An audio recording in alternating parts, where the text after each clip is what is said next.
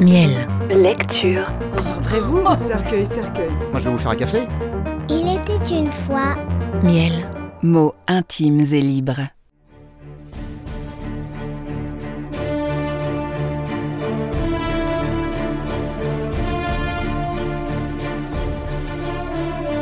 Le comte de Monte Cristo.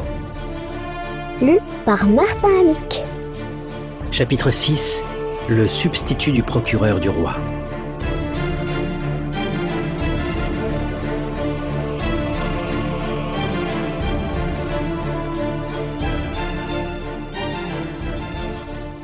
Rue du Grand Cours, en face de la fontaine des Méduses, dans une de ces vieilles maisons à l'architecture aristocratique bâtie par Puget, on célébrait aussi le même jour, à la même heure, un repas de fiançailles.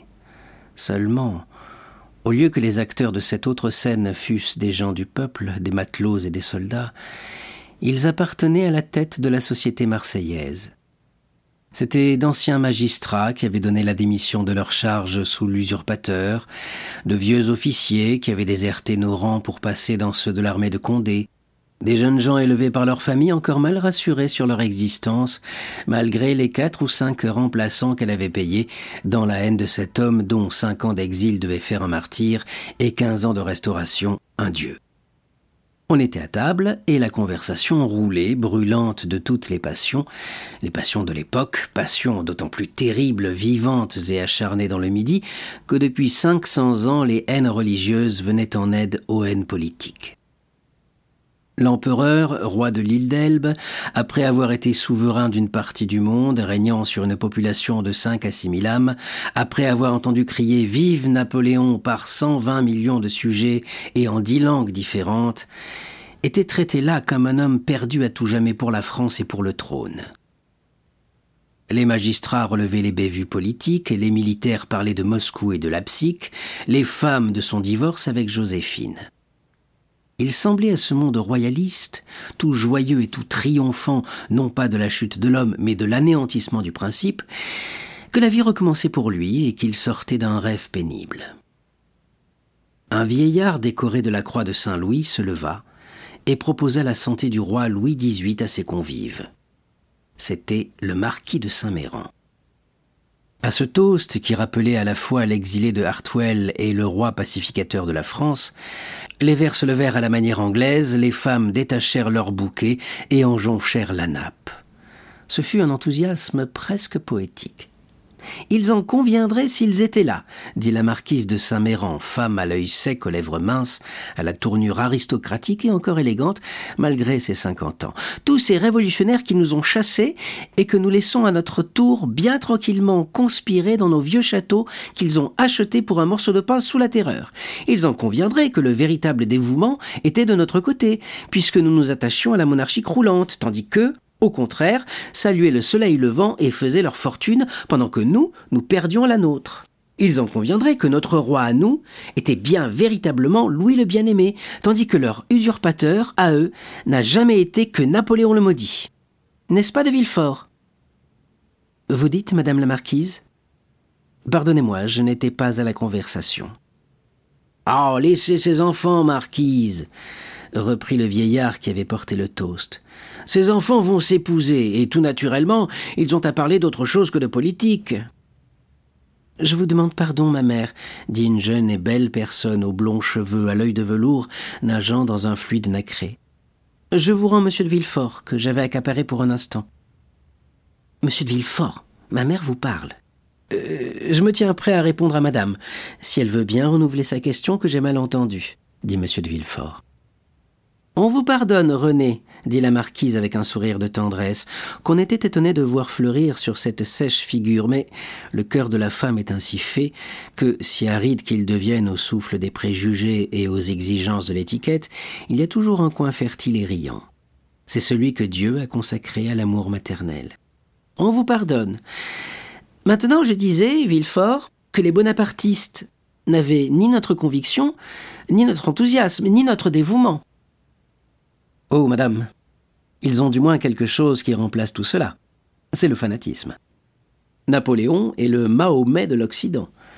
C'est pour tous ces hommes vulgaires, mais aux ambitions suprêmes, non seulement un législateur et un maître, mais encore, c'est un type, le type de l'égalité.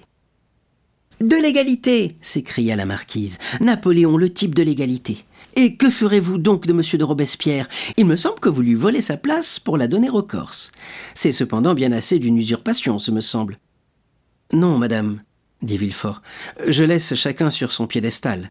Robespierre place Louis XV sur son échafaud, Napoléon place Vendôme sur sa colonne. Seulement, l'un a fait de l'égalité qui abaisse et l'autre de l'égalité qui élève. L'un a ramené les rois au niveau de la guillotine, l'autre a élevé le peuple au niveau du trône.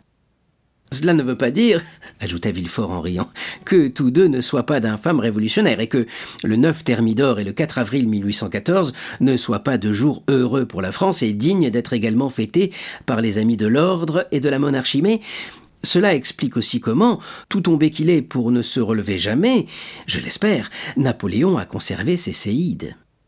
Que voulez-vous, marquise? Cromwell, qui n'était que la moitié de ce qu'a été Napoléon, avait bien les siens. Savez-vous que ce que vous dites là, Villefort, sent la révolution d'une lieue? Mais je vous pardonne. On ne peut pas être fils de Girondin et ne pas conserver un goût du terroir. Une vive rougeur passa sur le front de Villefort.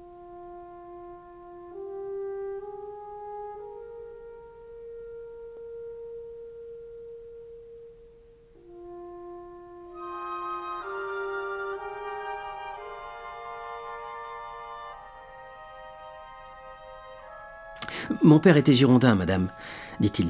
C'est vrai. Mais mon père n'a pas voté la mort du roi. Mon père a été proscrit par cette même terreur qui vous proscrivait, et peu s'en est fallu qu'il ne portât sa tête sur le même échafaud qui avait vu tomber la tête de votre père.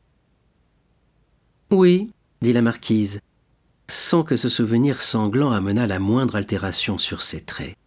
Seulement, c'était pour des principes diamétralement opposés qu'ils y fussent montés tous deux, et la preuve, c'est que toute ma famille restait attachée aux princes exilés, tandis que votre père a eu hâte de se rallier au nouveau gouvernement, et qu'après que ce citoyen Noirtier a été girondin, le comte Noirtier est devenu sénateur. Ma mère, ma mère, dit René. Vous savez qu'il était convenu qu'on ne parlerait pas de ces mauvais souvenirs. Madame, répondit Villefort. Je me joindrai à mademoiselle de Saint-Méran pour vous demander bien humblement l'oubli du passé. À quoi bon récriminer sur des choses dans lesquelles la volonté de Dieu même est impuissante? Dieu peut changer l'avenir, il ne peut pas même modifier le passé. Ce que nous pouvons, nous autres hommes, c'est sinon le renier, du moins jeter un voile dessus. Eh bien moi, je me suis séparé non seulement de l'opinion, mais encore du nom de mon père. Mon père a été, ou est même peut-être encore bonapartiste, et s'appelle Noirtier. Moi, je suis royaliste et m'appelle de Villefort. Laissez mourir dans le vieux tronc un reste de sève révolutionnaire, et ne voyez, madame, que le rejeton qui s'écarte de ce tronc sans pouvoir, et je dirais presque sans vouloir, s'en détacher tout à fait. Bravo, Villefort, dit le marquis, bravo, bien répondu. Moi aussi, j'ai toujours prêché à la marquise l'oubli du passé, sans jamais avoir pu l'obtenir d'elle. Vous serez plus heureux, je l'espère. Oui, c'est bien, dit la marquise. Oublions le passé. Je ne demande pas mieux, et c'est convenu, mais qu'au moins Villefort soit inflexible pour l'avenir. N'oubliez pas, Villefort, que nous avons répondu de vous à Sa Majesté, que Sa Majesté, elle aussi, a bien voulu oublier, à notre recommandation, elle lui tendit la main, comme j'oublie à votre prière. Seulement, s'il vous tombe quelque conspirateur entre les mains, songez qu'on a d'autant plus les yeux sur vous que l'on sait que vous êtes d'une famille qui peut-être est en rapport avec ces conspirateurs. Hélas, madame, dit Villefort, ma profession et surtout le temps dans lequel nous vivons m'ordonnent d'être sévère. Je le serai. J'ai déjà eu quelques accusations politiques à soutenir et sous ce rapport, j'ai fait mes preuves. Malheureusement, nous ne sommes pas au bout. Vous croyez? dit la marquise. J'en ai peur. Napoléon à l'île d'Elbe est bien près de la France. Sa présence presque en vue de nos côtes entretient l'espérance de ses partisans. Marseille est pleine d'officiers à demi-solde qui, tous les jours, sous un prétexte frivole, cherchent querelle aux royalistes. De là des duels parmi les gens de classe élevée, de là des assassinats dans le peuple.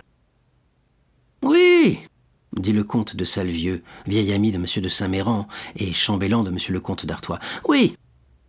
Mais vous savez que la Sainte Alliance le déloge. Oui. Il était question de cela lors de notre départ de Paris, dit M. de Saint-Méran. Et où l'envoie-t-on? À Sainte-Hélène. À Sainte-Hélène À Sainte-Hélène Qu'est-ce que cela? demanda la marquise. Une île située à deux mille lieues d'ici, au-delà de l'équateur, répondit le comte.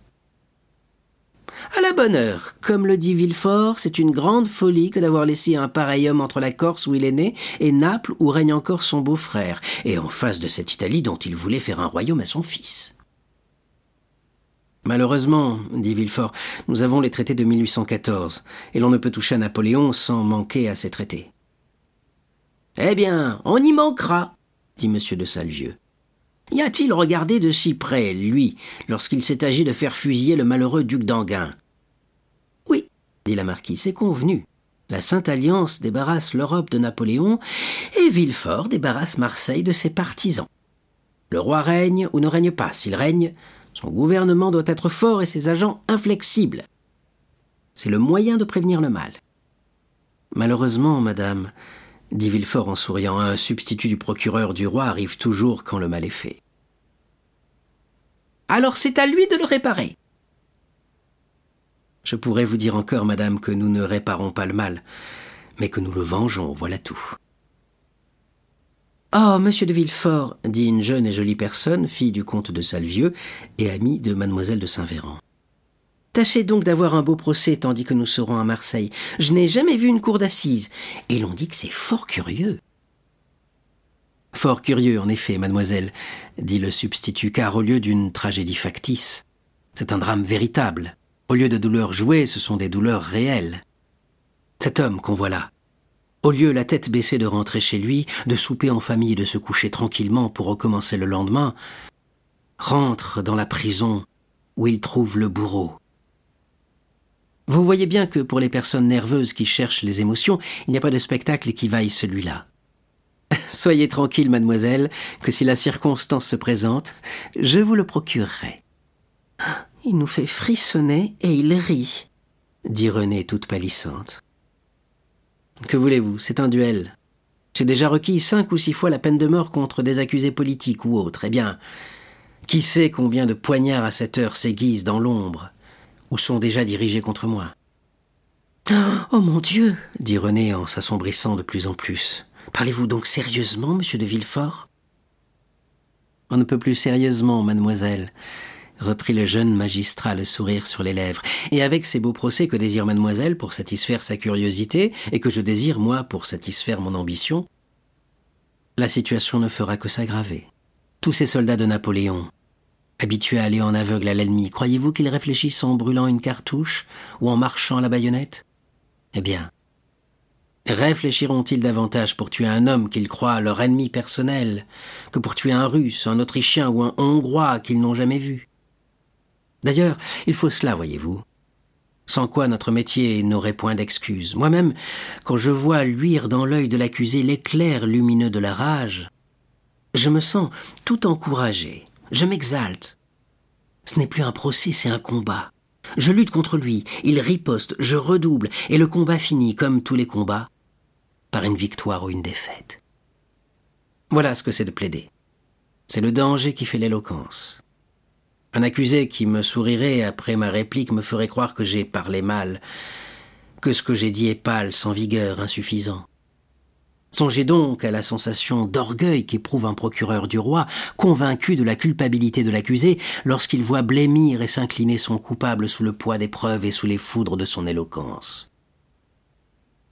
Cette tête se baisse, elle tombera.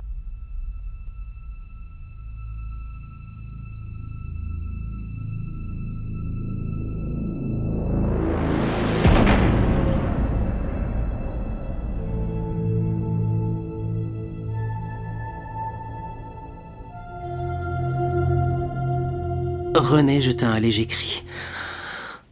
Bon, voilà qui est parlé, dit un des convives. Voilà l'homme qu'il faut dans des temps comme les nôtres, dit un second. Aussi, dit un troisième, dans votre dernière affaire, vous avez été super, mon cher Villefort. Vous savez, cet homme qui avait assassiné son père, eh bien, littéralement, vous l'aviez tué avant que le bourreau y touchât. Oh, pour les parricides, dit René. Oh, peu m'importe. Il n'y a pas de supplice assez grand pour de pareils hommes, mais pour les malheureux accusés politiques. Mais c'est pire encore, René. Car le roi est le père de la nation, et vouloir renverser ou tuer le roi, c'est vouloir tuer le père de trente-deux millions d'hommes. Oh, c'est égal, monsieur de Villefort, dit René. Vous me promettez d'avoir de l'indulgence pour ce que je vous recommanderai? Soyez tranquille, dit Villefort avec son plus charmant sourire.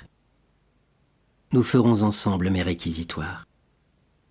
Ma chère, dit la marquise, mêlez-vous de vos colibris, de vos épagnols et de vos chiffons, et laissez votre futur époux faire son état. Aujourd'hui les armes se reposent, et la robe est en crédit. Il y a là-dessus un mot latin d'une grande profondeur. Sédante arma togae, dit en s'inclinant Villefort. Je n'osais point parler latin, répondit la marquise. Je crois que j'aimerais mieux que vous fussiez médecin, reprit René. L'ange exterminateur, tout ange qu'il est, m'a toujours fort épouvanté. Bonne Renée, murmura Villefort en couvant la jeune fille d'un regard d'amour.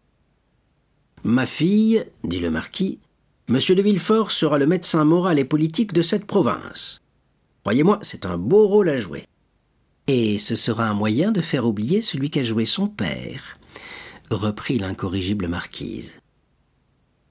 Madame, reprit Villefort avec un triste sourire, j'ai déjà eu l'honneur de vous dire que mon père avait, je l'espère du moins, abjuré les erreurs de son passé, qu'il était devenu un ami zélé de la religion et de l'ordre, meilleur royaliste que moi peut-être, car lui c'était avec repentir et moi, je ne le suis qu'avec passion. Et après cette phrase arrondie, Villefort, pour juger de l'effet de sa faconde, regarda les convives comme après une phrase équivalente, il aurait au parquet regardé l'auditoire. Eh bien, mon cher Villefort, reprit le comte de Salvieux, c'est justement ce qu'aux Tuileries je répondais avant-hier au ministre de la Maison du Roi, qui me demandait un peu compte de cette singulière alliance entre le fils d'un Girondin et la fille d'un officier de l'armée de Condé. Et le ministre a très bien compris. Ce système de fusion est celui de Louis XVIII. Aussi, le roi, qui, sans que nous nous en doutassions à écouter notre conversation, nous a-t-il interrompu en disant Villefort, remarquez que le roi n'a pas prononcé le nom de Noirtier, et au contraire, a appuyé sur celui de Villefort. Villefort, a donc dit le roi, fera un bon chemin. C'est un jeune homme déjà mûr et qui est de mon monde. J'ai vu avec plaisir que le marquis et la marquise de Saint-Méran le prissent pour gendre. Et je leur eusse conseillé cette alliance s'ils n'étaient venus les premiers me demander permission de la contracter. Je vous rapporte ses propres paroles, et si le marquis veut être franc, il avouera que ce que je vous rapporte à cette heure s'accorde parfaitement avec ce que le roi lui a dit à lui-même quand il lui a parlé, il y a six mois, d'un projet de mariage entre sa fille et vous. C'est vrai, dit le marquis. Ah. Mais je lui devrai donc tout à ce digne prince. Aussi que ne ferais-je pas pour le servir? Ah. La bonne heure, dit la marquise. Voilà comme je vous aime. Viens en conspirateur dans ce moment, et il sera le bienvenu.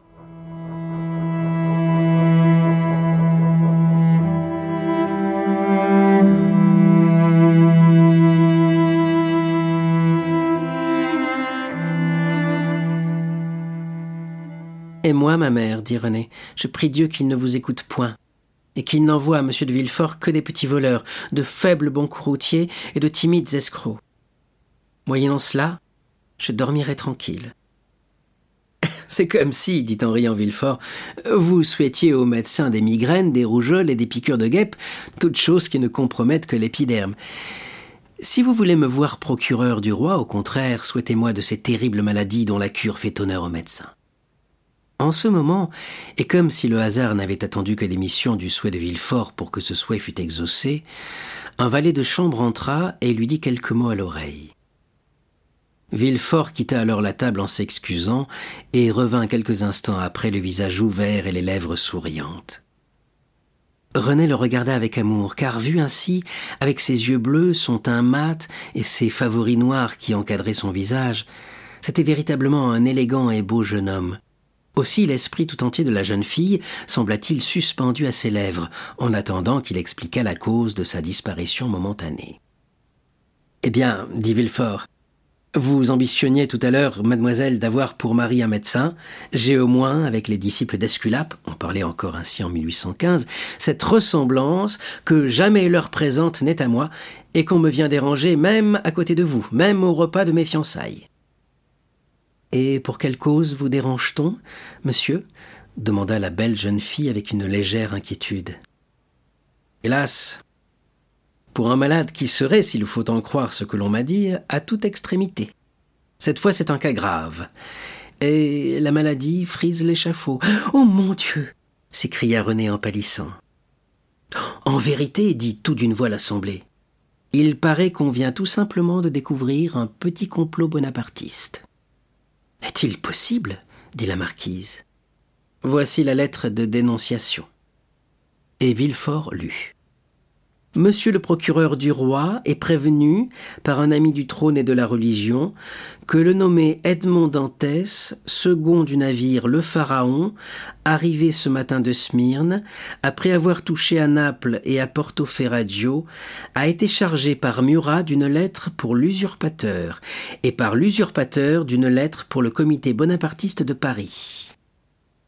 On aura la preuve de son crime en l'arrêtant, car on trouvera cette lettre ou sur lui, ou chez son père, ou dans sa cabine à bord du Pharaon. Mais, dit René, cette lettre, qui n'est qu'une lettre anonyme d'ailleurs, est adressée à monsieur le procureur du roi et non à vous. Oui, mais le procureur du roi est absent. En son absence, l'épître est parvenu à son secrétaire, qui avait mission d'ouvrir les lettres. Il a donc ouvert celle-ci, m'a fait chercher, et ne me trouvant pas, a donné des ordres pour l'arrestation. Ainsi le coupable est arrêté, dit la marquise. C'est-à-dire l'accusé, reprit René. Oui, madame, dit Villefort. Et comme j'avais l'honneur de le dire tout à l'heure à mademoiselle René, si l'on trouve la lettre en question, le malade est bien malade. Où est donc ce malheureux? demanda René. Il est chez moi. Allez, mon ami, dit le marquis, ne manquez pas à vos devoirs pour demeurer avec nous, quand le service du roi vous attend ailleurs. Allez donc où le service du roi vous attend. Oh, monsieur de Villefort, dit René en joignant les mains, soyez indulgent. C'est le jour de vos fiançailles. Villefort fit le tour de la table, et, s'approchant de la chaise de la jeune fille sur le dossier de laquelle il s'appuya, pour vous épargner une inquiétude, dit-il. Je ferai tout ce que je pourrai, cher René. Mais si les indices sont sûrs, si l'accusation est vraie, il faudra bien couper cette mauvaise herbe bonapartiste. René frissonna à ce mot couper, car cette herbe qu'il s'agissait de couper avait une tête.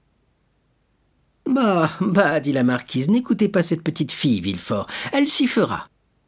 Et la marquise tendit à Villefort une main sèche qu'il baisa, tout en regardant René et en lui disant des yeux C'est votre main que je baise, ou du moins que je voudrais baiser en ce moment.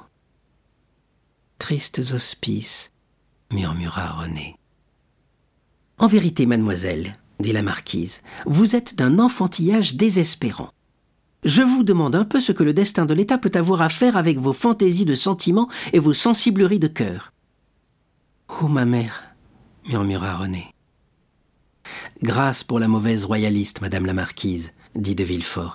Je vous promets de faire mon métier de substitut du procureur du roi en conscience, c'est-à-dire d'être horriblement sévère. Mais en même temps que le magistrat adressait ces paroles à la marquise, le fiancé jetait à la dérobée un regard à sa fiancée, et ce regard disait Soyez tranquille, René, en faveur de votre amour, je serai indulgent. René répondit à ce regard par son plus doux sourire, et Villefort sortit, avec le paradis dans le cœur.